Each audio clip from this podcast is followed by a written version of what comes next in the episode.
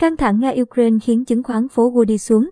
Trong phiên giao dịch ngày 23 tháng 2, các chỉ số chính trên thị trường chứng khoán phố Wall đi xuống khi Ukraine thông qua kế hoạch ban bố tình trạng khẩn cấp quốc gia. Trước phiên này, chỉ số công nghiệp Dow Jones giảm 464,85 điểm, 1,38%, xuống 33.131,76 điểm. Chỉ số tổng hợp S&P 500 giảm 79,26 điểm, 1,84%, xuống 4.225,5 điểm. Chỉ số công nghệ Nasdaq Composite giảm 344,03 điểm, 2,57% xuống 13.037,49 điểm.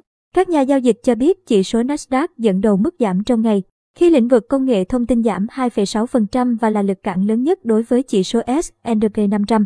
Michael Jim, quan chức cấp cao tại công ty quản lý tài sản Webber Security, có trụ sở tại Los Angeles, Mỹ, nhận định nếu căng thẳng địa chính trị tại Đông Âu tiếp tục leo thang, thị trường hàng hóa và tình hình lạm phát nói chung sẽ chịu tác động tiêu cực.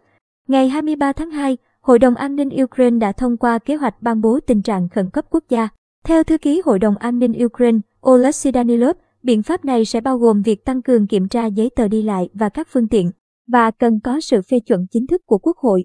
Ông Danilov cho biết sẽ trình báo cáo lên Quốc hội trong cùng ngày và các nhà lập pháp dự kiến sẽ thông qua các biện pháp an ninh bổ sung trong tuần này. Bên cạnh vấn đề Ukraine, các nhà đầu tư cũng lo lắng về khả năng Cục Dự trữ Liên bang Mỹ Fed thắt chặt chính sách tiền tệ để chống lại lạm phát.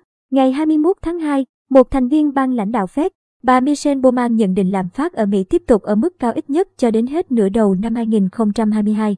Do đó, bà ủng hộ Fed quyết định tăng lãi suất trong cuộc họp vào tháng 3 tới. Lạm phát tại Mỹ hiện ở mức cao nhất trong 4 thập kỷ qua, ảnh hưởng nặng nề đến các hộ gia đình và các doanh nghiệp ở Mỹ. Qua đó củng cố quyết tâm của Fed nâng lãi suất để kiềm chế giá cả tăng. Một số nhà kinh tế cho rằng Fed có thể tăng lãi suất cơ bản thêm 1,5% trong tháng 3 tới thay vì điều chỉnh tăng theo quý như thông thường.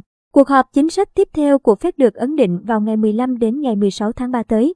Tại thị trường Việt Nam, chốt phiên giao dịch ngày 23 tháng 2, VN Index tăng 8,83 điểm lên 1.512,3 điểm.